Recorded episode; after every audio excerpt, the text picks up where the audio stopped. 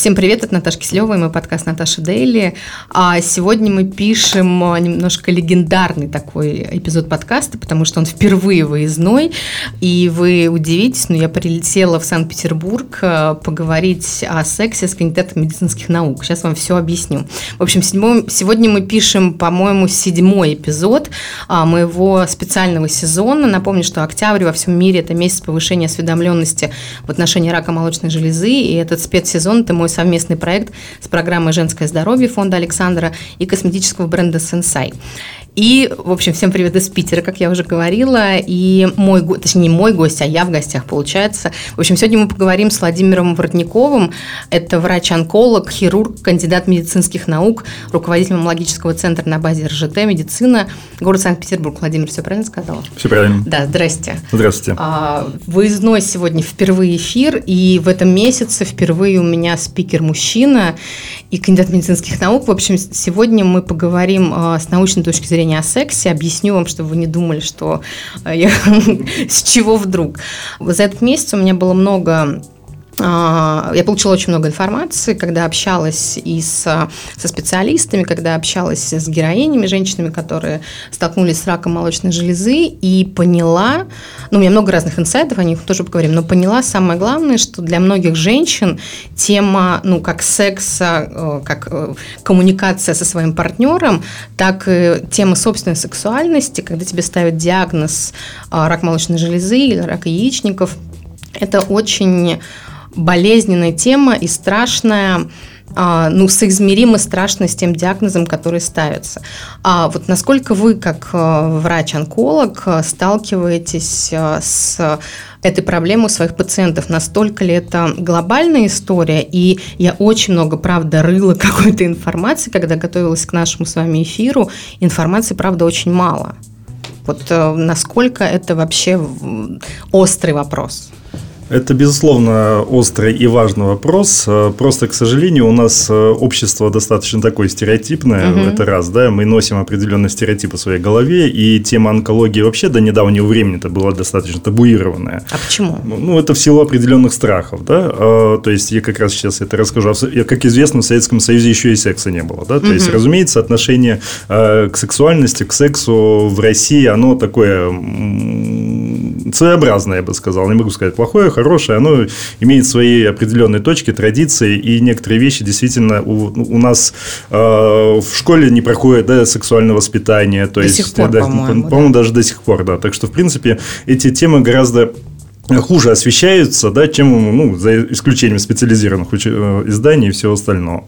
Это вы порно так называете? Ну, Специализированное учреждение. Порнхаб.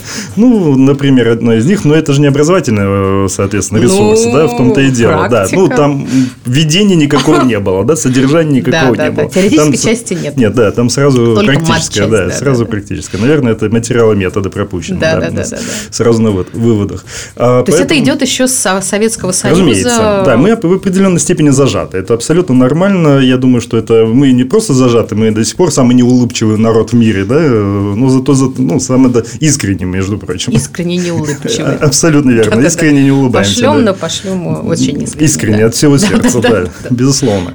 И с этим же связана вот эта зона табуирования, да, онкологического заболевания, потому что страх все банально. Мы боимся того, что нас э, потенциально неизвестно, да, неизвестный исход, а тем более, что с онкологическим заболеванием это еще потенциально известный, смертельный исход в большинстве своих случаев. Который поддерживается в том числе в массовой культуре, в любом фильме, если герой объявляет врач со скорбным лицом, что это рак, это равно, что ты умираешь. Да, и еще, безусловно, ты еще расскажут, сколько тебе осталось. Угу. То есть, это один, вот, вот это один из главных вопросов, сколько мне осталось жить. Очень мало онкологических заболеваний или ситуаций, когда мы можем это при, при, предельно честно ответить, да, о том, то, что сколько осталось. Такие, да, есть, но это, скорее всего, исключение из правил, когда мы можем запланировать, запрогнозировать. То есть, это уже и так, в принципе, видно, что человеку осталось недолго. И это никогда при раке молочной железы не может быть оценено адекватно по, ну, по одной простой причине, особенно в начале диагноза, mm-hmm. да, потому что сейчас онкологическое заболевание молочной железы достаточно неплохо лечится. И за последние... Ну, многие этого не знают, простите, перебиваем. Вот mm-hmm. в каждом выпуске, в каждом эпизоде мы говорим, что о важности ранней диагностики диагностики, и то, что у нас до сих пор знание какой-то 20-летней давности, что сразу же все отрезается, ты умираешь и так далее, что сейчас медицина уже шагнула вперед, и это не, при, не всегда приговор. Ну, у вас, например, я э, смотрела ваш инстаграм, у вас их два даже, по-моему, один активный, неактивный сейчас, профиль. Сейчас, у вас и прямо, да. ну, прямо крутой инстаграм, вы ведете прямые эфиры, у вас там всякие инфографики, у вас какие-то прямые эфиры с операцией, я видела, и вы очень много как раз-таки описываете на, на пальцах э, людям, ну, научпоп такой абсолютно так, ну, классический научпоп. Uh-huh. А, ну вот я считаю, что это врачи нового поколения, такие врач здоровый человек, как назовем это, что uh-huh. врач таким и должен быть, не только заниматься практическим лечением, но и а, рассказывать, объяснять людям и так далее. То есть то же самое, например, для меня очень классно, что сегодня я говорю не с сексологом, я говорю не с психологом, а я говорю с практикующим хирургом на тему секса и онкологии, потому что мне кажется, что ну, это намного как-то, не знаю, точнее и мощнее, когда ты говоришь с врачом, который сталкивается с этими пациентами э, каждый день, ну или там, не знаю, как у вас часто проходят mm-hmm. операции, но каждый день, наверное. А, потому что эта тема, а, это очень сильно смежная тема. Мы с вами сейчас выяснили, что а, почему все так боятся он- онкологии, что это связано супер сильно со страхом. А, и, и, то есть даже когда ты начинаешь говорить там онкологии и секс, немножко сначала неловко, потому что думаешь, ну, как бы человек уже пациенту, женщине или мужчине в этот момент вообще не до этого, а оказывается очень сильно до этого. А, вы вот в вашей практике, а, как вы можете оценить а, масштаб трагедии и важности именно в плане сексуальности и секса для людей с диагнозом рак молочной железы, например? Ну, я могу сказать, что в любом случае секс – это часть нашей жизни. Безусловно. И отсутствие или присутствие э, секса, это, безусловно, влияет на качество нашей жизни.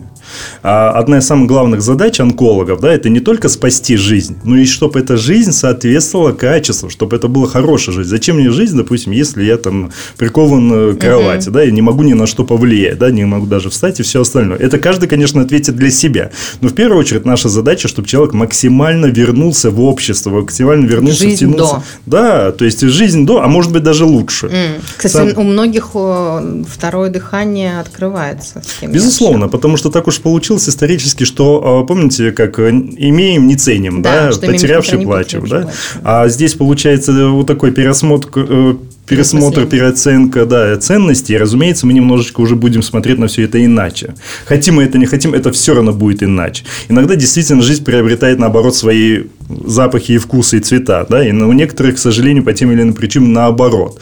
И вот тех, у кого было наоборот, наша и задача, чтобы не получилось именно вот так наоборот. Потому что, разумеется, наши операции, они могут быть калечащими, травматичными. Угу. И в первую очередь это психологически. Да? Чем отличается, допустим, онкология молочной железы от других онкологических заболеваний? Конечно, операция операция на легких или операция на пищеводе более колоссально травмирующая операция, да, чисто, а, но она не видна окружающим. То есть человек может быть прооперирован, и в принципе никто даже и не знает, что у него нет одного легкого, угу. да, если он сам об этом не скажет. Или не разденется в компании. Сейчас все эти операции делаются торакоскопически, даже там маленькие шрамчики никто даже и не заметит, даже если будет приглядываться. Сделал татуировку. Проколы?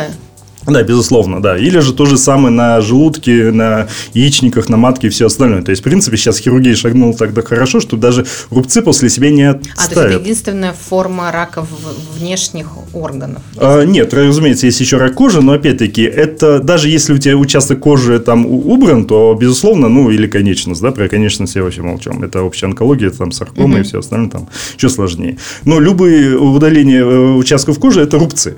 Рубцы, которые, в принципе, могут получить человек от, от всего, что угодно. Да? Поцарапался, вот тебе рубец. И, то есть, и никто не подумает, что у тебя это по поводу онкологического заболевания было выполнена операция. В то время как удаление молочной железы – это будет в любом случае заметно. То есть человек всегда будет как бы закрыт. Зона декольте, то есть у женщины всегда будет прикрыта, она будет носить внешние эндопротезы, то есть будет скрывать, и в принципе это может, а, и это бросается в глаза не то, что прям вот колоссально там сразу можно различить в толпе, кто есть кто, но она уже, в принципе, никогда не выйдет э, в открытом купальнике там на пляж, правильно? Угу. Никогда не в общественном месте будет все равно использовать свитера и все остальное. То есть, ну, если у нее не сделана мамопластика. А, ну, Разумеется, есть свои нюансы в этом плане, я тоже про это проговорю, но речь пока иду, я про удаление, удаление. молочной железы. Почему это, от, в отличие от других операций, оно считается более такой травматичной, в первую очередь психологически, да, психологический дискомфорт.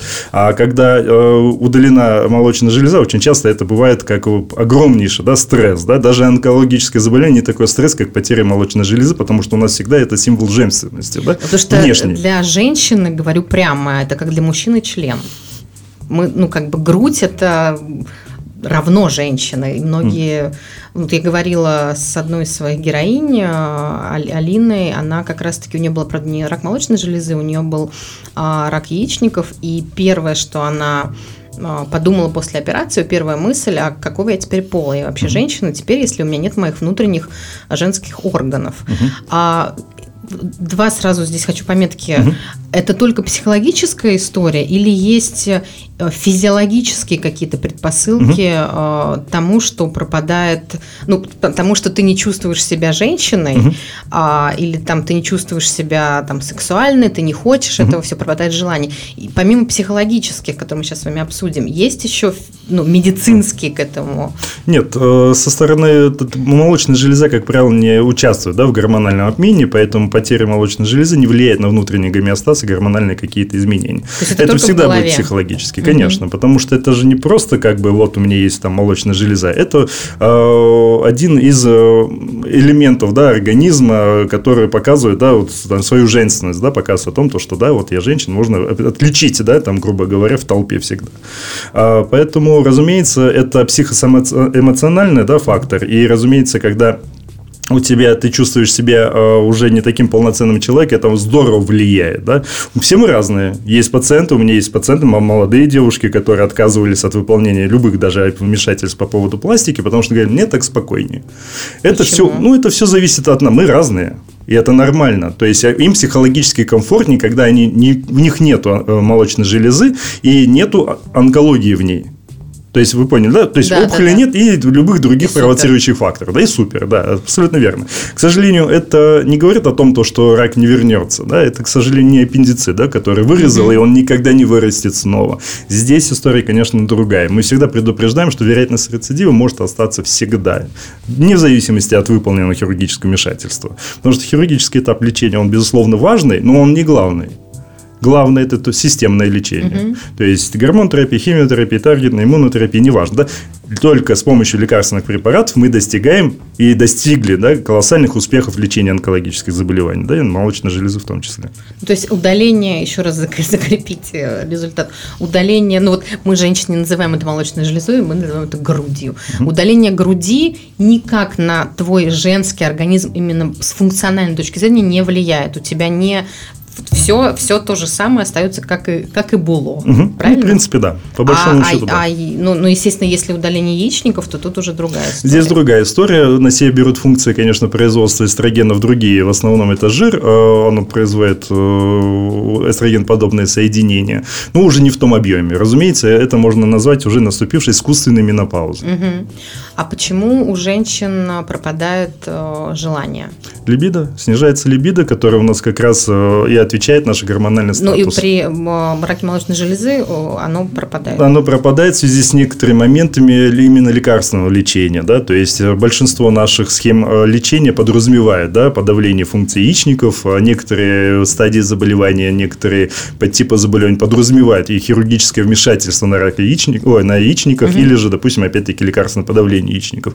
На фоне даже химиотерапии, когда нам не нужно достигнуть менопаузы, допустим, у гормон независимого рака молочной железы, тем не менее, все равно функция яичников выключается за счет именно цитостатического воздействия на эти на яичники. Поэтому, разумеется, уровень либидо колоссально падает. Но потом это можно вернуть? Разумеется. Мы устроены так достаточно сложно и интересно, и до сих пор наши все резервы нам неизвестны на самом деле. Мы всегда восстанавливаемся. Да? Только, конечно, для этого тоже нужно предпринимать соответствующие шаги, да, чтобы было все-таки восстановление быстрее. А что делать? Спорт Здоровый образ жизни – это максимально то, что может помочь нам до конца. Вернуть либидо? И либидо в том числе. Пойду побегу сразу после эфира. На самом деле, да. А диета и здоровый образ жизни, максимально здоровый образ жизни помогает действительно чувствовать себя полноценно. И мало того, то, что оно рекомендовано во время лечения онкологических заболеваний, потому что организм перестраивается соответствующим образом. Ну, Под нагрузки. Наверное, не сильные там, наверное, бег, прогулки. Не, ну к Олимпийским играм готовиться не надо. Да, а так в целом умеренные нагрузки не то, что почему бы и нет, а желательно, да, потому что действительно мы устроены так. Дай нагрузку, организм начнет э, готовиться к ним, mm-hmm. да, вот как у спорт, э, профессионального спортсмена, как только он перестает постоянно регулярно тренироваться, результаты падают. То же самое. А мифы, мифы небольшие хочу сразу. Mm-hmm. А, может быть, они покажутся вами какими-то глупыми или еще что-нибудь.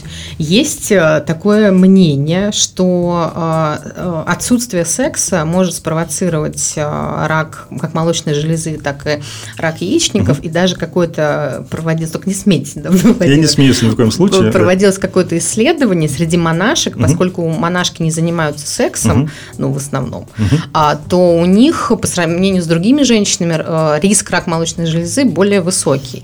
А вот связь, а, то есть секс как профилактика mm рака молочной железы, это вообще рабочая история или это я начиталась какого-то фигни? К сожалению, это не рабочая история. Но в любом случае это не значит, что от него нужно теперь отказываться. mm Да, если вы считаете, что он профилактирует онкологическое заболевание. Безусловно, он профилактирует любые другие да, заболевания, которые могут секс? быть связаны. Разумеется, да. Секс то есть, профилактирует заболевания? Да, допустим, у мужчин простатит, э, аденом простата. Почему? Потому что постоянное приливание мало... крови. крови к малому тазу, конечно же, улучшает кровоснабжение и, соответственно, соответственно, а эти... у женщин что? И у женщин то же самое, но я, честно, уже не подскажу, какие именно там, допустим, заболевания будут профилактическими. Да, От коронавируса не помогает? Э, я думаю, что почему бы и не попробовать. Окей. А, в итоге с монашками С монашками. Э, здесь такая история. Отсутствие беременности, а не секса. Mm-hmm. Почему считается, что беременность это протекторный фактор? Да? Потому что чем меньше количество менструаций, тем меньше гормональных перестроек тем, соответственно, меньше вероятности э, гормон-зависимого рака молочной железы. Серьезно? Да. Почему говорят, То есть, надо что... рожать детей в итоге? А, к, сожалению, это, к сожалению, это не панацея. Но у рожавших, а, и, допустим, у которых двое-трое было родов, по статистике вероятность заболеть раком ниже, чем у нерожавших. То есть, отсутствие беременности говорит о том, что это потенциально есть один из факторов риска. Именно из-за менструальных циклов и гормональных вот почему, Да, есть такой фактор риска. Раннее начало месячных, позднее окончание месячных и отсутствие беременности. Это вот один и тот же фактор риска по факту. Да? Чем больше гормональных перестроек, тем, соответственно, ткани молочной железы. Что такое, ну, чтобы вы понимали, да, сразу отвечу, почему секс не равно это.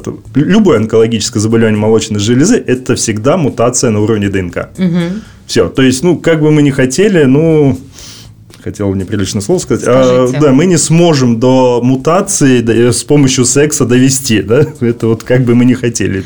А, ну, типа это как до, до ежей. Да, Здесь да, мы не сможем. перефразировать до мутации. Да, не сможем. Вот как бы мы не хотели. Это то же самое, как э, можно, можно ли делать массаж, да, у онкологических пациентов. Да? Ну, вы не промассируете ДНК ни в коем случае никогда. А есть же такое суждение, что он опасен, массаж? Абсолютно нет. Он показан даже в некоторых случаях. Просто есть свои нюансы, которые мы должны знать во время онкологического заболевания, когда его можно, когда нельзя, допустим, вот и все. Но эти нюансы, они абсолютно как бы и подходят и не для онкологических заболеваний в том числе. То есть, во время лечения, э, собственно, непосредственно рак лучше не делать, потому что так или иначе, ну, в зависимости еще и какого, да, допустим, угу. там, лучевой терапии, еще что-то, да, то есть, ты можешь там, допустим, еще повредить э, ткани, которые угу. лучше не повреждать, да, допустим. Ну, то есть, это элементарное ограничение, то есть, они не связаны с самим онкологическим заболеванием. Ну, не сможешь массаж, промассировать ДНК. Ну, массаж, понятно, а сам секс во время угу.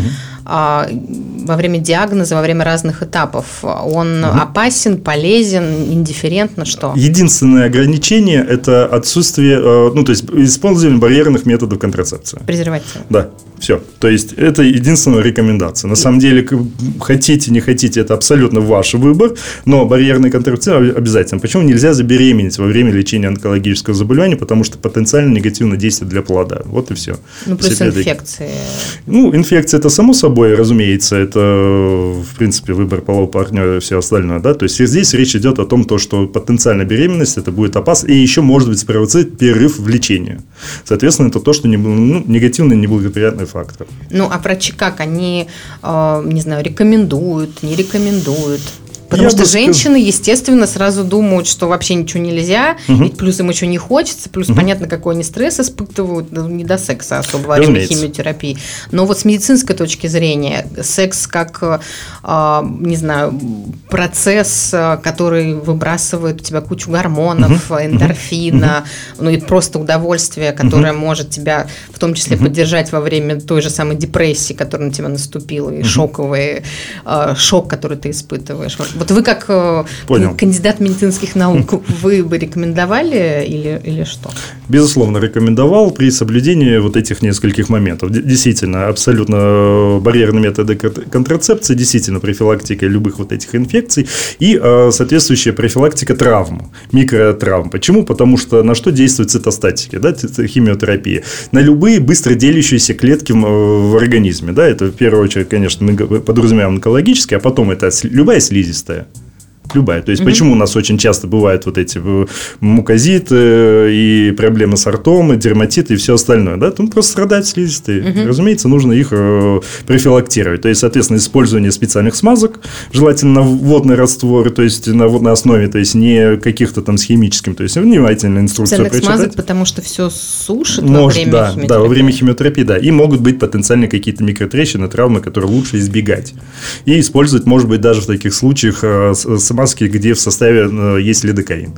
Обезболивающее? Да, почему нет? Такое тоже иногда бывает. Вот когда вы говорите про сухость, это как раз относится, ну, таких, угу. профилактика сухости и боли, да, потому что любой сексуальный акт должен быть, соответственно, приятен, а не неприятен, угу. да. Ну, я понимаю, что иногда в, там, в разных целях да, он да, используется, да. но тем не менее, как правило, то есть не просто как бы я к нему отношусь как бы хорошо, да, я говорю, что действительно, если такая есть возможность, лучше ее воспользоваться. То есть это не запрещено, безусловно. Ну, Владимир, наверное, бурный секс противопоказан, если мы говорим про травматичность.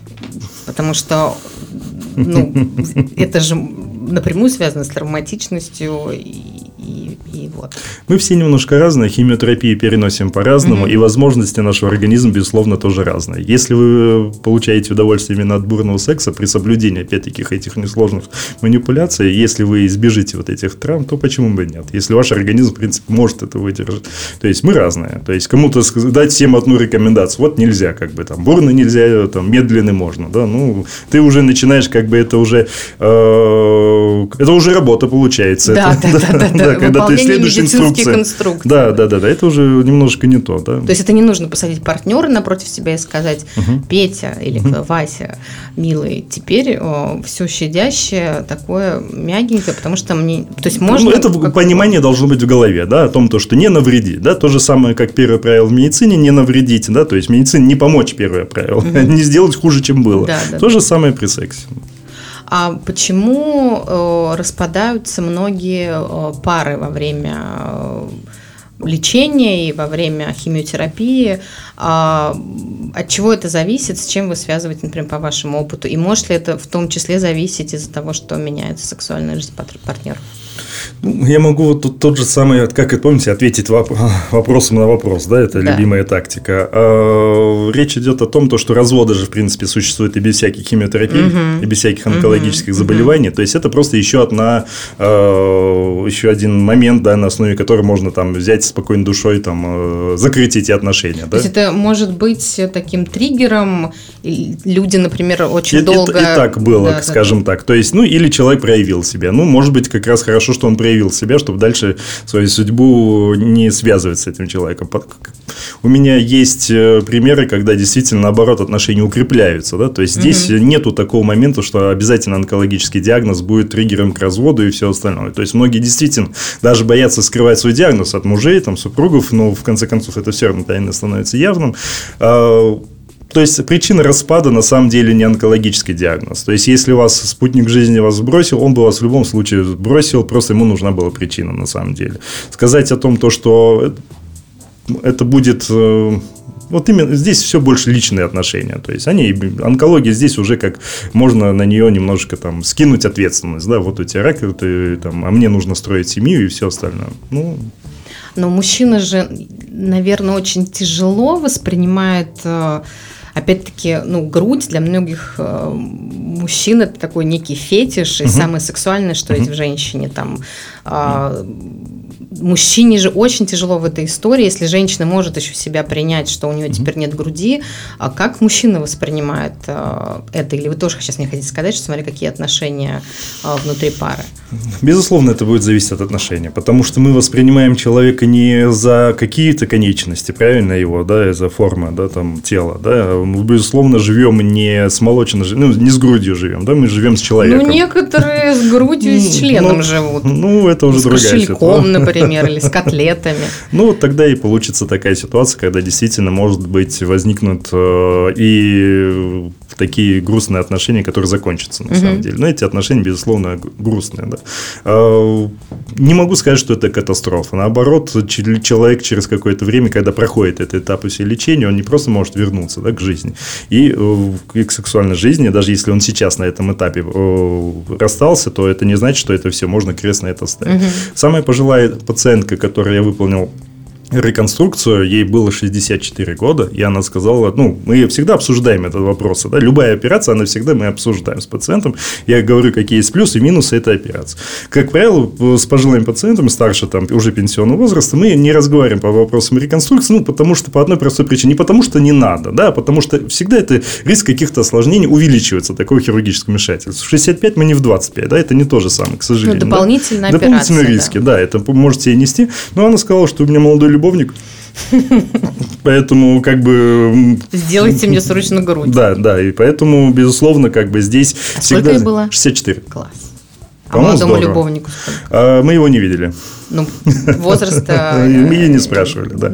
Если человек самому хочется поговорить про личные отношения, безусловно, мы можем, но, как правило, мы сосредотачиваемся на каких-то непосредственных да, моментах. Если она сама хочет открыться, никаких проблем. У меня очень часто такое бывает, когда э, звонят, э, допустим, после операции, там, говорят, и представляются, там, муж, сестра, брат, э, там, не знаю, дядя, там, сосед.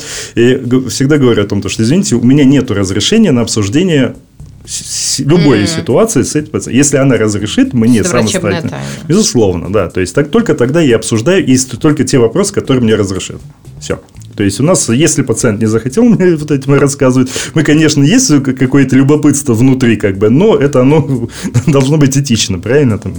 А э, вы, когда разговариваете с женщинами, с пациентами, как часто они затрагивают именно тему своей сексуальной жизни? Или им самое главное убрать опухоль и пройти химиотерапию, или, или все-таки обсуждают этот момент?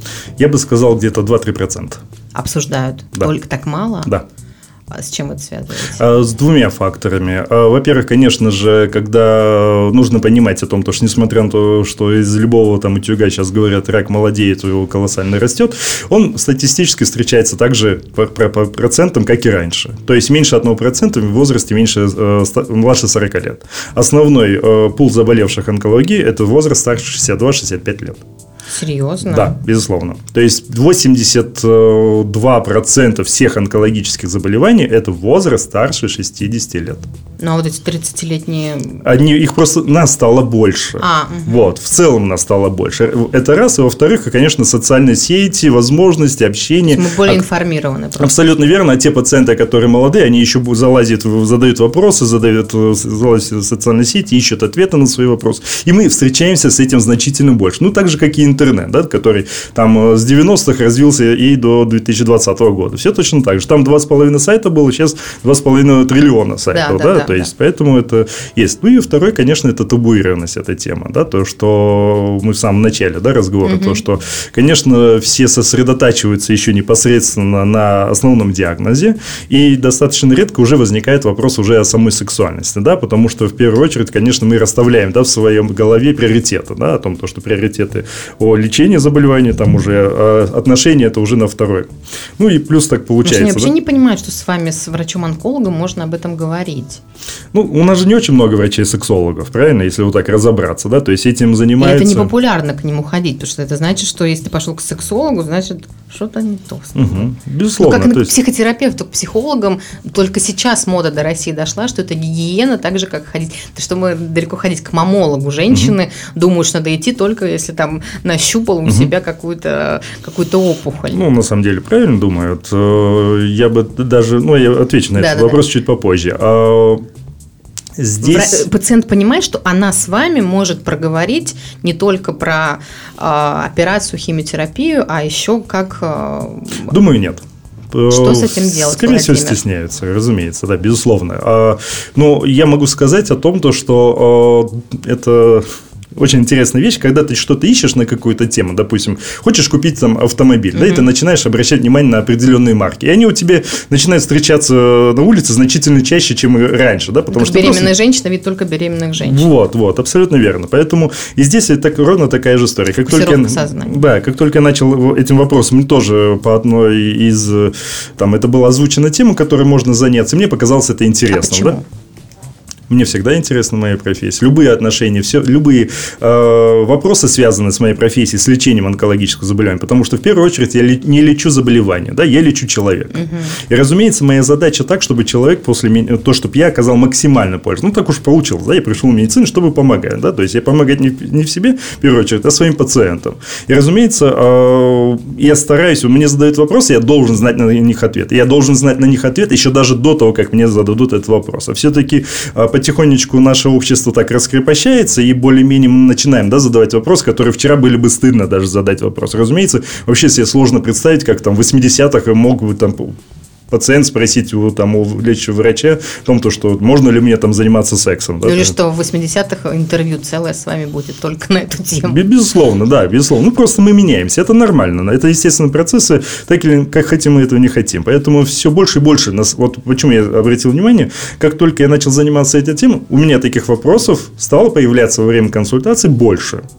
А, не могу сказать, что в разы, но действительно люди, э, пациенты уже стали задавать вопросы, а как мне делать дальше и это. То есть, а, а что спрашивают женщины? Что спрашивают? Ну, можно, ну, опять-таки, они все такие же, как и мы с вами обсудили, о том, то, что можно, когда и как, да, допустим, и, э, какие, и возможности, разумеется, беременности, да, исполнения фертильности. Потому что иногда, к сожалению, онкологические заболевания достигают нас еще до того, как выполнил детородную свою функцию. Uh-huh, да? uh-huh. Это тоже очень важно, и выполнение своей детородной функции тоже, конечно, имеет огромнейшее, колоссальнейшее значение для многих женщин. Я не говорю, что для всех. Да? Есть люди, которые выбирают себе child-free, это, в принципе, нормально. Я не считаю, что это что-то, опять-таки, плохое. Мы Хотя разные. вы сказали, что child-free – это может фактор быть фактором риска, риска да, да. да, да. Но опять-таки. Что это... для меня, например, не рожавшая женщина сразу же микроинфаркт. Вот такой рубец. М-м. Нет, э, мы все разные мы абсолютно разные, мы имеем право на собственное мнение, во-первых, и это наша жизнь, да, мне очень нравится такая фраза, что никто не доказал, что мы дважды живем, да, угу. то есть я не помню свою прошлую жизнь, да, чем она закончилась, и был ли я там счастлив, да, и предстоит ли мне еще одна жизнь, да, поэтому я максимально для себя должен и своих близких прожить ее так, а если я завел своих близких, соответственно, зачем я завел? Не потому, что я должен самореализовываться за их счет, а наоборот, чтобы им тоже помогать, им самореализовываться, ну, это мое мнение, да, ну, может не совпадать мнение окружающих, но э, по моему мнению, что ты свою жизнь должен именно так, как ты хочешь ее прожить, да, и максимально. То есть, разумеется, я здесь всяких социопатов и криминальных угу. личностей не беру в расчет, да, о том, то, что, как это из той серии, что э, нужно все попробовать в этой жизни, да, но никто не подразумевает вышмат, да, и ядерную физику, да, да, да когда да, мы, да, да, да, да, да, почему-то никто это все сразу... попробовать ядерную физику во вторник, например. Да, да, да, ну почему бы, да, действительно не осознать, как эти процессы, да, двигаются, ну хотя бы, ну, не знаю. в плохое это воспринимают, что не выучить 7 языков, побывать, как вы там в да. 50 регионах, а да. а как называется наша студия, две дорожки, опустить две дорожки. Да, абсолютно верно, да. То есть, к сожалению, у нас вот, вот так. А в, в чем вы, например, видите опасность вот это вот, ну это колоссальная цифра, что только 2% интересуются. Это а, в чем риск, например, такого низкого интереса к этой теме? Какие могут быть последствия? Именно качество жизни или еще Качество что-то? жизни, безусловно, вы абсолютно правы. А, Но опять-таки здесь немножечко спасает нас а, интернет. Разумеется, те вопросы, которые мы можем а, не задать врачу, мы за- зададим их в интернете, мы зададим еще где-то там в поисковике. Сейчас, слава богу, не нужно ехать в Ленинскую библиотеку в городе Москва, чтобы какие-то знания подчерпнуть, а иногда это был единственный, да, возможный вариант доступ к каким-то знаниям. Сейчас даже не обязательно знать английский, чтобы получить хоть какую-то там информацию и на Слушайте, русском языке. качество этой информации Хорошее интернете. замечание, это хорошее замечание. Особенно, что касается с медицинской точки зрения. Кто написал эту статью, кто написал эту колонку, откуда ты знаешь, что это специалист вообще был? А, Здесь э, вы абсолютно правы. Да? К сожалению, 90, я бы сказал, 8% всех медицинских э, данных про онкологические заболевания в интернете это, как правило, или мошенники, или сами пациенты своего описывают свой опыт. Но важно знать, что любой чужой опыт нельзя экстраполировать на себя, да? нельзя Конечно. примерять на себя. Это бесполезно. Мы все разные, опять-таки. От э, стадии заболевания до биологических подтипов, до сопутствующих заболеваний. Да? То есть огромнейшая, колоссальнейшая разница. Да. Одно и то же заболевание может колоссально ну, различаться по своему лечению и результату и прогнозу лечения. Поэтому, конечно, здесь значительно сложнее. Ну, можно, опять-таки, искать и находить э, там э, помощь профессионалов. Да?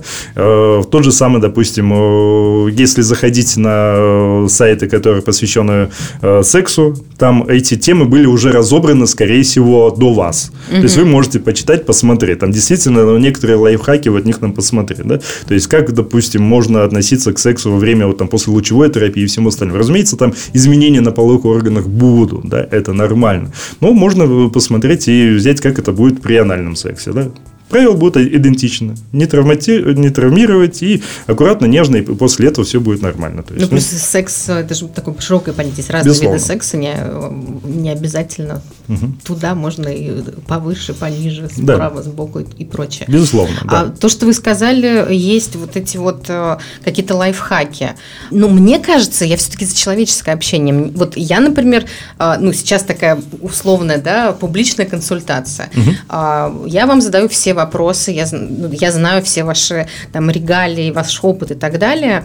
А, Мне кажется, не лучше ли сделать э, ну, культуру общения с врачом, что ты можешь с врачом говорить не только про что мне делать, у меня там, не знаю, опухоль, но и вс- все смежные истории. Это же, мне кажется, и пациенту гораздо проще э, и эффективнее как раз таки про качество жизни, если говорить, чем я пришла к врачу, с вами поговорила, потом полезла в интернет, непонятно, что там прочитала и так далее. Вот эту культуру можно как-то поменять, общение э, пациент-врач?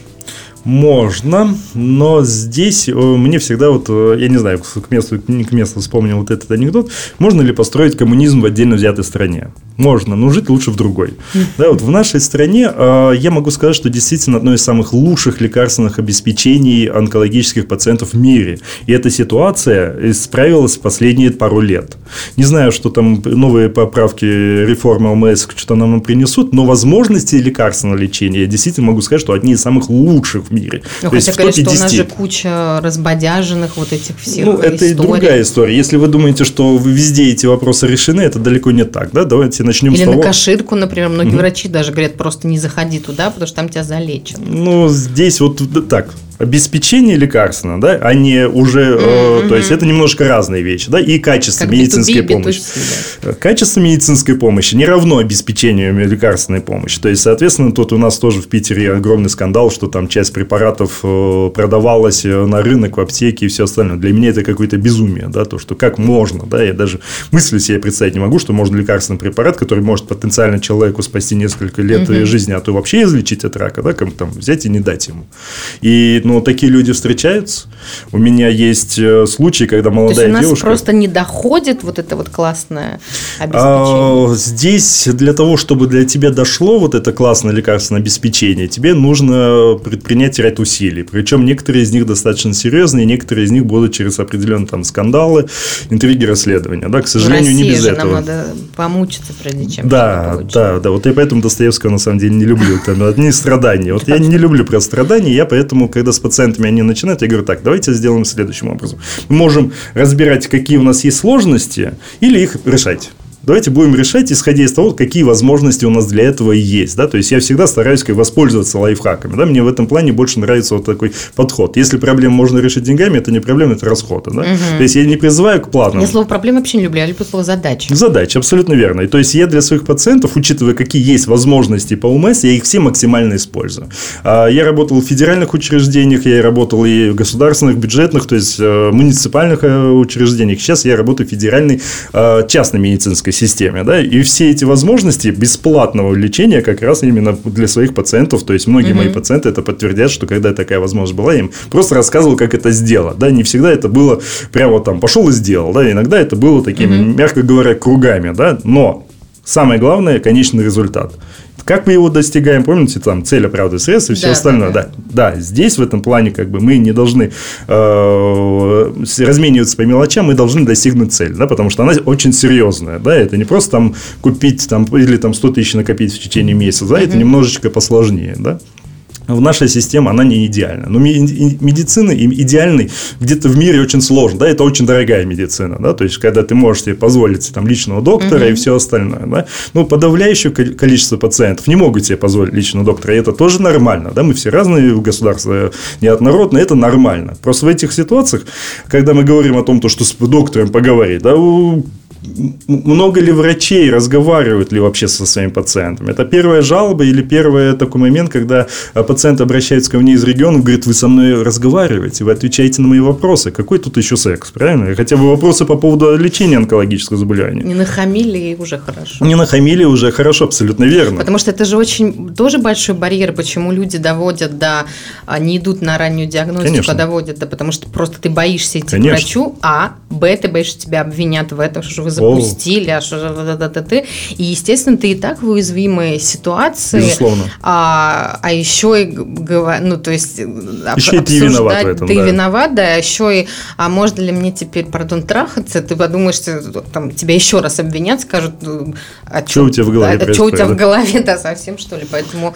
Ты при этом обычный человек. Да, да, да, здесь что должны делать, кто должен? Врачи должны быть более открытыми, э, не знаю, действительно вести какую-то публичную коммуникацию, потому что, ну, не пациенты же здесь, или, или это такой, не знаю, игра в, и, и туда, и туда, что и пациенты должны быть более открытыми, врачи более открытыми. Что делать, Владимир? Ну, общество так или иначе будет меняться. Угу. В любом случае. И, как вы говорите, появляются такие врачи, да, которые не стесняются выходить в эфиры, не, не стесняются рассказывать, не, не стесняются встречаться со своими пациентами, да, и отвечать на порой сложный вопрос. Потому что, а, почему, допустим, многие коллеги а, не ведут, да, хотя хотелось бы, да, да потому что они имеют пул пациентов, при которым начнут им задавать вопросы, говорят, а, док, а что же вы мне там тогда угу. не говорили то, что угу, вы тут говорите, угу, да, а, или вот то, что вы там говорите, на самом деле было у вас на приеме, я знаю, что вы там несли, короче, да, то угу. есть, ну, разумеется, они это здесь уже и у врачей, да, о том, то, что нужно не быть, э, как это, не казаться, а быть, да, да, да поэтому, да, да. конечно, и у меня бывают сложные ситуации, у меня не бывает, ну, работа с людьми самая сложная конечно. работа,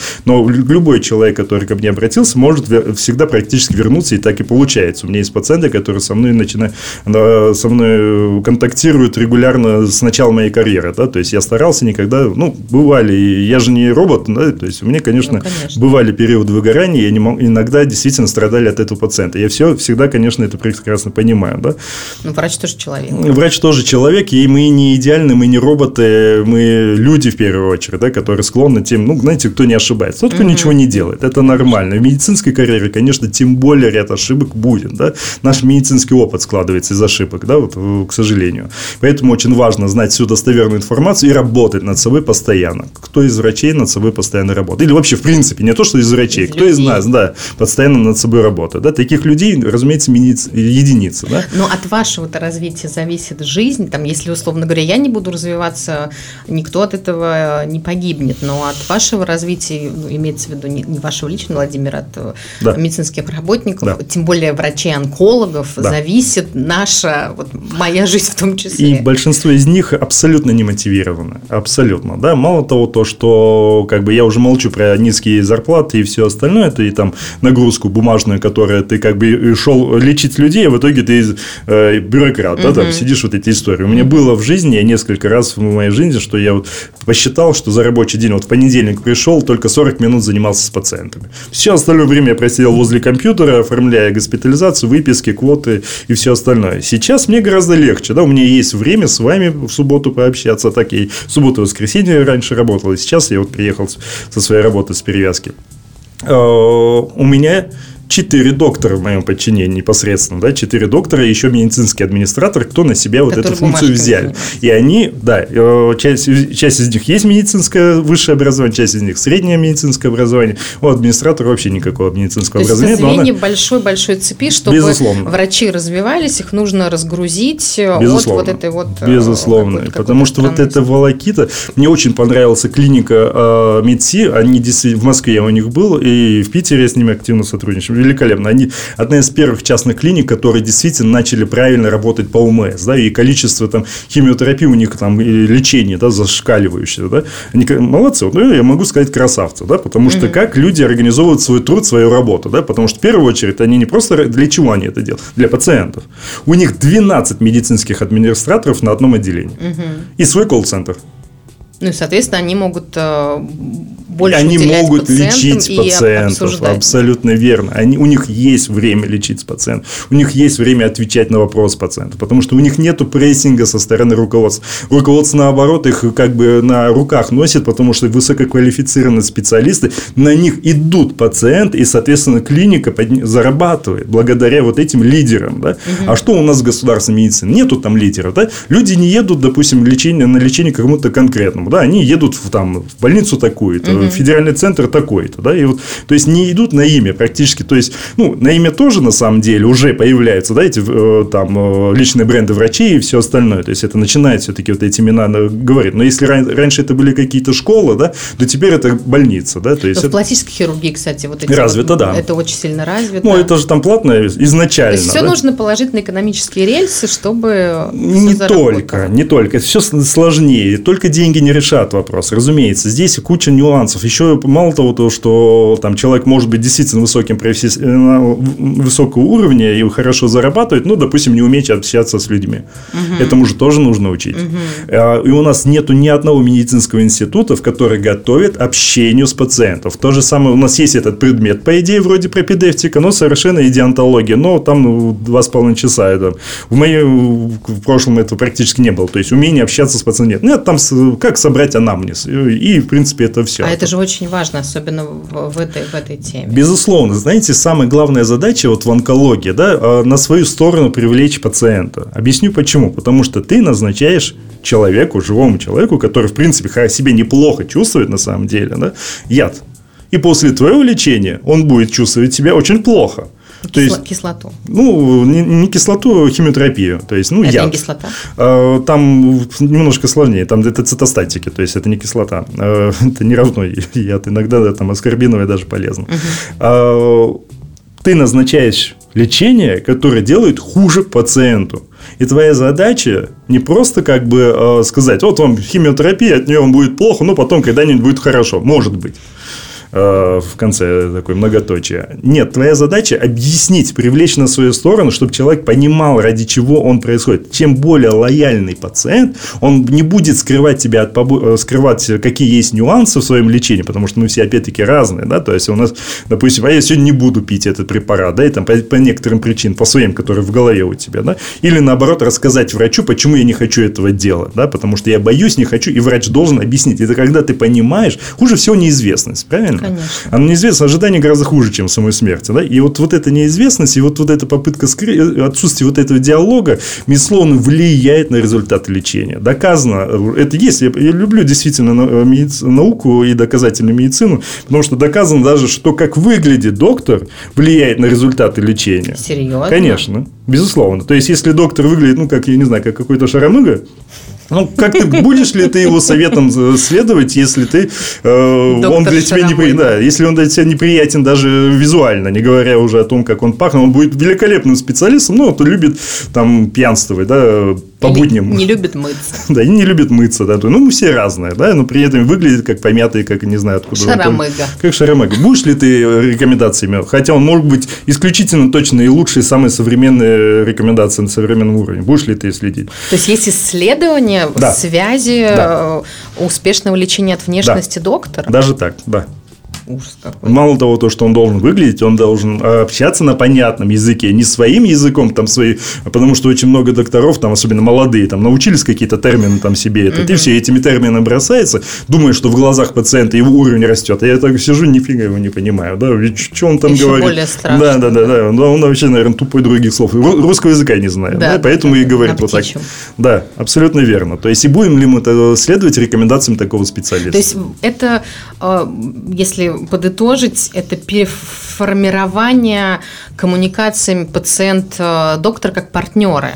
То есть это, это такое... это команда. команда, да. да, да, Безусловно. да. То есть а, Команда с задачей вылечиться. Абсолютно верно. То есть я своим пациентам говорю о том, то, что наши цели совпадают. Ваша цель вылечиться, моя задача вылечить. Соответственно, мы как раз на этом стыке, да, о том, то, что мы должны идти не вниз, а наоборот наверх. То есть, эта пирамида должна расти вверх, разумеется, и достигать своих целей, да, вперед. Но это А, огромная поддержка для пациента такое слышать от врача, что ты не один, и с тобой уже есть какой-то командный игрок. А, Безусловно. Владимир, сейчас у нас э, заканчивается время с вами.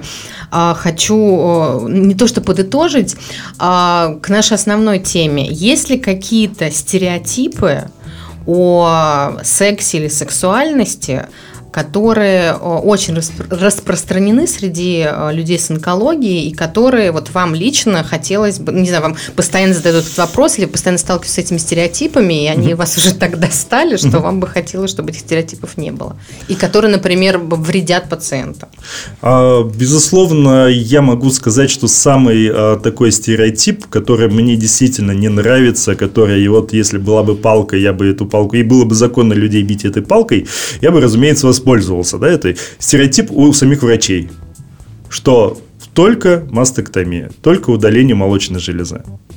А, Это абсолютнейшее, ну, на мой взгляд, это, это вот каменный какой-то век. Это действительно, я не, ну, у меня вот буквально была пациентка, которая, допустим, ей заведующий кричал на нее и говорил, что он только мастектомия, больше вам ничего не показано.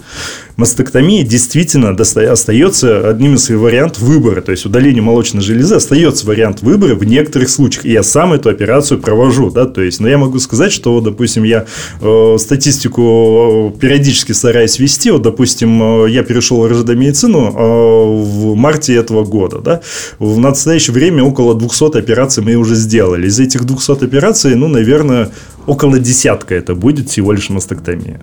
То есть, во всех остальных случаях, даже если это была мастектомия, значит, она с рен- реконструкция. То есть, я имею в виду только мастектомию, только без всяких реконструктивно-пластических операций. Иногда это был э, другого варианта у нас не было. Да, действительно, потому что любая реконструкция, любые другие моменты, они были противопоказаны, и они могли повлиять на результат лечения. То есть, а какой главный результат? Да, непрерывность лечения для того, чтобы было все хорошо, чтобы профилактика осложнений и других нюансов. Да то э, и не, иногда, ну, где-то вот э, я скажу, что это всего из этих десятка операций, наверное, двое-трое именно по этим показаниям было. Мы там других вариантов просто, к сожалению, не было, да, и они были просто небезопасны для пациента.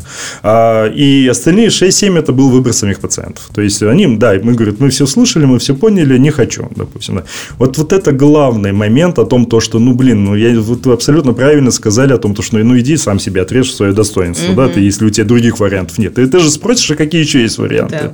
Почему ты так, как ты Не очень смеешь? прикольный вариант. Как ты смеешь лишать людей, зная о том, то, что, а если ты еще не знаешь, это еще хуже, потому что ты специалист, ты должен знать, ты обязан знать. Почему я считаю, ну, вот откуда ноги растут у этого Следственного комитета, который возбуждается там каждый раз при каких-то гетерогении и все остальное. Я прекрасно понимаю, из-за чего. Вот это из-за таких людей, которые намеренно, может, я не знаю, ну, я не могу сказать, что не, э, они думают о том, то, что это будет более полезно. Нет, не будет. Статистика такова, данные таковы, что эти операции безопасны при соблюдении угу. определенных э, там, алгоритмов. Да, они безопасны. Мы обсуждаем каждый раз, что будет лучше, какие есть нюансы для пациента. Не врач, э, не больной для пациента, врач для пациента. Все эти забывают, особенно там, когда местечковые, там, я не знаю, заведующие, да даже и не только местечковые, некоторые из них и здесь, и в Питере работают, говорят, что вот мастектомия идеальный вариант. Ну, поживи так сам. Угу. Елки-палки, как, ну, ну, так не должно быть, да. А все остальное, я думаю, решаемо, да, все эти мифы, их много, действительно, там перечислять какой-то, найти какой-то главный очень сложно. Ну, я что рак – это приговор, например. Хорошее такое замечание. Ну, допустим, э, что значит приговор? Да, вот мне очень нравится Булгаков. Да, вот это самая моя любимая книга. Это я ее не знаю, сколько раз перечитал. Там несколько десятков однозначно. Да? Как там было у Воланда. Да? Плохо не то, что человек смертен. Плохо то, что он внезапно смертен. Да? И о том, то, что вот зацикливаться, я вот приведу такой пример. У нас была пациентка, которая ходила к нам как на работу. Да? Ну, вот определенная фобия у нее есть. Да? Она вот постоянно как бы боялась канцерофобии, что у нее рецидив. Нет, у нее было а, онкологическое заболевание, но она там боялась как рецидив. Угу. То есть каждый месяц стабильно ее видели на отделении. Какое-то время она пропала через какое-то. Ну, там кто-то из нас э, набрал, э, спросил, а где она? Аж интересно стало. Там два с половиной года ходила как на работу. Да, да, соскучились банально. Да. Муж ответил, что по дороге к вам она попала под машину. Серьезно? Да, да. Ну, вот и вся канцерофобия, да, чем она закончилась, да. По сторонам прав, тоже нужно смотреть. Маргарита, да, да, абсолютно да, верно, да. Пролилась. Мы все смертны. Рак, да, действительно, это уже вторая в развитых странах, где уже достаточно неплохо корректируется кардиологически или там то есть, очень сильная кардиослужба, это рак все больше и больше возникает как первая причина смертности, да, среди всех других э, заболеваний. Безусловно, это колоссальнейшая проблема.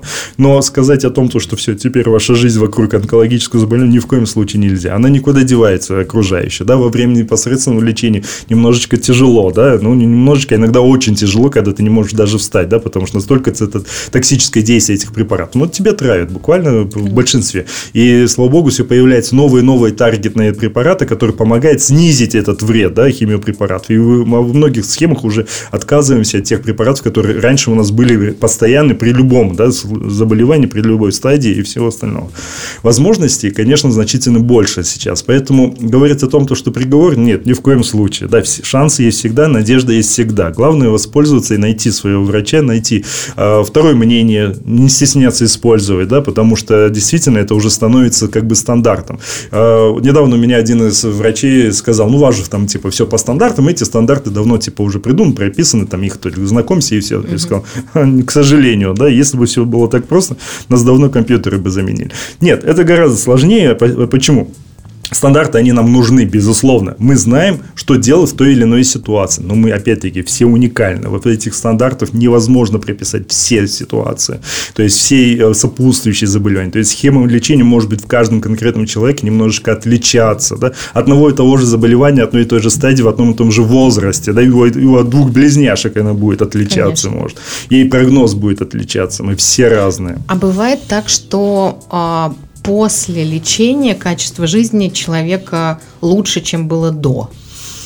Бывает, э, безусловно. Лечение у нас, опять-таки, безусловно, разное. Э, но, опять-таки, видите, это качество связано с переоценкой. Угу. Переоценкой жизни, переоценкой жизненных целей, потому что у кого-то там э, цель такая работа, дом, дом, работа. Да? И тогда человек понимает, что, оказывается, вокруг есть еще какие-то вещи. Начинает путешествовать, начинает смотреть. У меня есть пациентка, которая только говорит, мы действительно попали в жутчайшую аварию, потом у нее еще и онкологическое заболевание выявились, и все остальное. Говорит, а мы не паримся, он там вчера из Мексики приехал приехали. Где, где Питер, где Мексика, да, угу. допустим. И при том, при всем то, что я сначала подумал, что это очень богатые люди, но оказывается абсолютно средние, там, даже ниже среднего класса, просто они все свои возможности используют наслаждаться жизнью на максималках, да, и это очень здорово. А, это происходит именно из-за диагноза после или Потому что многие люди, почему я говорю постоянно, что рак не приговор, потому что люди начинают цепляться за это, и у тебя опустились руки просто от самого факта, что это с тобой произошло. Угу. А, вот прям совсем под, под финал нашего угу. с вами очень классного разговора. А, что, а, ну вот что делать женщине, а, чтобы не навредить себе психологически во время лечения. То есть у тебя есть физиологические понятные истории лечения угу. и операции, химиотерапия, это все сложно, но это же не секрет, что ты можешь себя накрутить Безусловно. и просто уже все похоронить, э, прошу прощения, там, да. за цинизм за, да. заживо, просто потому что ты впадаешь в депрессию, в шок и так далее. Что делать, чтобы ты все-таки какой-то на уровень качества жизни да. у тебя сохранился, и вот эти вот удовольствия, в том числе там и сексуальные, и путешествия, угу. и книжки, родные, работы, ты все-таки продолжала получать. Да, безусловно, искать поддержку. И не стесняться ее искать.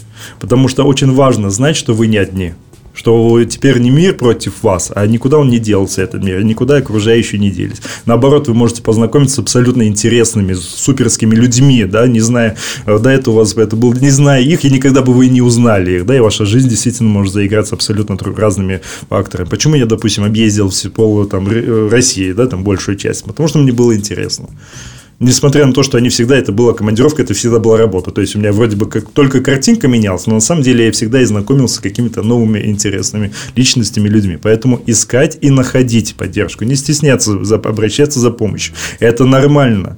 Для этого и нужно нам общество, для этого и нужно нам все государство и все остальное. Да? У нас есть и друзья, семья. семья. Для чего я, помните, я в самом начале про близких да, да, говорил да. о том, что близкие это те, которым мы можем просить поддержки. Ну, может быть, иногда они, оказывается, что они не близкие близкие. Ну, может быть, иногда лучше это сейчас узнать, чем когда попросить еще стакан да, воды. Ну, там, а пить-то не хочется. Да? Поэтому здесь есть куча своих нюансов. Да? Но, тем не менее, э, не бояться искать поддержки, это очень здорово. Тем более, что сейчас все больше и больше вот, вот эти благотворительные проекты, они появляются, они никуда не исчезают. Я очень рад за онкологическое сообщество, именно за пациентское сообщество. Я, безусловно, стараюсь максимально поддерживать. То есть а, понять, что ты не один, Безусловно. что и это может быть даже какая-то возможность для тебя, да. а не трагедия и конец света. Да, мало того, то, что я вот очень скоро, вот этот месяц вообще последние полгода э, очень хороший такой проект задумал.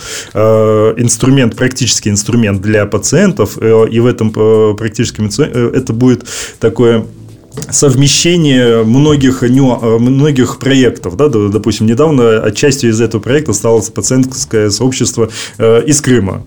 Допустим, они помогли э, сделать, ну, я потом, наверное, более это детально да, расскажу, пока это, надеюсь, до конца этого месяца успех. Хотя, какая разница, мы боремся с онкологией всегда. Да, да не, не только в октябре. Не, не только в понедельник, да. Поэтому, безусловно, искать и находить – это очень разумная история. И если у вас будет время, помните, мы там еще обсуждали до э, подкаста по поводу самообследования. Да. да? тоже потом парочку слов, если Да, нет, давайте прямо сейчас, чтобы не только да. я услышала. Хорошо. А, вы говорили о том, что при общении с одним из ведущих, а я Ольгу знаю, она действительно одна из ведущих э, лидеров э, в диагностике онкологических мы заболеваний. Мы про Ольгу Пучкову, да, безусловно. потому что мы говорили с ней о том, что, напомню, такой угу. флешбэк, а, мы говорили о том, что для многих женщин женщин пальпация и самообследование заменяет и психологический, и физический угу. поход к мамологу. И Оля сказала, что, цитирую, пальпация – это полная фигня, угу. идите раз в год к мамологу. Парируйте. Да, э, безусловно, я, э, вот я задам такой вопрос. Сначала э, до 2011 года э, было большое клиническое исследование, которое в себе включало, если не ошибаюсь, порядка 50 стран. Я уже, честно говоря, не помню. Э, и только в одной стране была польза, доказанная польза о, о самообследовании для ранней диагностики онкологических заболеваний. Да? То есть там и то, это была польза, которая встречалась. Да? Это, не, это не будет сильной рекомендации, там по уровню рекомендации 2C, но тем не менее, что польза хоть какая-то, то есть э, рак стали выявлять немножечко чаще на а ранней стадии. Страна? Я хотел задать у вас вопрос. Как вы считаете, в какой стране? Начинается, какие-то подставы. Ну, там, да, там много было, на самом деле, стран, и, э, там, верхнего, там, первого эшелона, я не знаю, как правильно говорить, там, развитые страны и неразвитые, как вы считаете? Ну, наверное, неразвитая. Нет, ну, какая-то, ну, название. Ну, в стране, в которой была доказана польза самообследования, ну, ну на ваш взгляд. Какая-нибудь Африка? Нет. Россия? Нет. Так, эм, рубрика «Позорище». Не, не, не, почему? Вы же не знали правильный ответ. Нет. Ваше мнение. Нет, просто я начинаю гипотезу строить на каких-то факторах. Вот, да. Если Оля сказала, что пальпация – это ерунда, значит, это должна быть неразвитая страна. Ну, почему? Ну, потому что в развитой стране, например, э, там на Западе, в Европе и в Америке идет очень массированная история по поводу, ну, то есть там Само- просто Мгм. не, не самообследование, про- идите на Обследование. на Скрининг. Да, на скрининг. Соответственно, я исключаю тогда, получается. Нет. Ну, вот все, тогда я не буду угадывать. Вот не буду почему, вами вот почему, в эту игру. да, почему Ольга говорила о том, то, что э, самообследование не приносит пользу. Э, я открою секрет, это Япония. М. Как вы считаете, почему? Я не буду больше с вами играть. Не, ну ваши предпосылки. Почему в Японии было доказано, что все-таки самообследование улучшает и раннюю диагностику? Что характерно для японцев? Что характерно? Суши. Что характерно для японцев? Забота о здоровье? Ну, забота, дисциплина. Вот. Ура, я хоть что-то знаю. Вот. А, конечно, когда мы говорим о небольшом размере молочной А железы, ты можешь просто прощупать абсолютно на первом верно. размере. Абсолютно верно. Зная определенные симптомы, Не, ну мы- так бы я не угадала никогда в жизни, я, конечно, не совсем, но... Вот. И, конечно, в России вот эта польза, она немножечко не такая, да, потому что для наших женщин все-таки характерен от второго, да, начиная размера. да. Сказала от третьего, опять продолжаем позориться. Ну, на самом деле, конечно, от третьего, да, я просто... Так, а, и, соответственно, чем меньше молочная железа, тем, конечно, То есть заметнее... эта история работает для маленькой груди. Абсолютно верно, да. Э, Там есть определенные признаки, да, то есть это, как правило, безболезненное плотное образование, которое появилось, и оно будет меньше 2 сантиметров. Это мы говорим о раннем раке молочной железы без поражения лимфоузлов. А там можно и даже до 1 сантиметра пропальпировать, да, это возможно. И это действительно возможно. И, но в России, по, в принципе, и в Европе, и в Америке таких, такие цифры около, около 2-3% всего. Рак, к сожалению, не болит на ранней стадии, раз, да, и он всегда будет э, в большинстве своих случаев в глубине. А на поверхности, то есть мы называем этих женщин счастливчиками, да, те, которые нашли онкологическое заболевание самостоятельно при пальпации, да, он будет всего лишь в 2-3% случаев от всех, да, раков молочной Но железы. лучше все-таки идти на скрининг. А, Разумеется, да. Рентгеновское исследование, то есть, почему Ольга в этом плане права, да, какой бы ты фокусник даже не был, даже врач-онколог не сможет пропальпировать образование меньше двух сантиметров у женщины с третьим и больше размером молочной железы, если она находится внутри. Это действительно так. Рентгеновский метод исследования значительно точнее. И потом уже к нему УЗИ, и к нему МРТ, и ему маммография с контрастом, томосинтез и все остальное, как бы и абусовские системы, и все остальное. Но сочетание, допустим, этих моментов, допустим, когда у тебя небольшая молочная железа, то есть я не могу сказать, что это польза э, полный бред, да, то есть определенная польза все-таки есть, и вот эти 2-3% никуда не делись женщин, у которых это будет действительно э, на ранней стадии, поэтому просто это есть свои нюансы, да, в том, то, что, да, действительно, начиная с 40 лет лучше идти на рентгеновские исследования, особенно если большая железа. Однако, если небольшая железа, то почему бы... Почему себя не потрогать? Почему вы себя не потрогали? Абсолютно верно. Или дать это своему близкому человеку, да? Ох, То есть, Ой, все, да. п- поэтому есть свои... Везде есть... Не все... Нету такого черного и белого. Ну да, да, да. Спасибо, Владимир, огромное. Во-первых, спасибо, что ради вас я прилетела в свой любимый Питер. И спасибо за этот э, очень классный разговор. И побольше бы нам таких врачей, как вы. И все, Спасибо. кто слушает э, этот подкаст, э, я еще раз призываю всех э, ходить, если э, ну, либо для успокоения, ли- либо если вам после 40 лет а, делать скрининг и не бояться ходить к врачам, не бояться разговаривать, как мы сегодня обсуждали, что быть открытыми, потому что, ну вот теперь врачи, слава богу, такие как э, Владимир Воротников. Ура, спасибо огромное. Спасибо вам большое за Спасибо. приглашение и за этот опыт. Спасибо. Спасибо.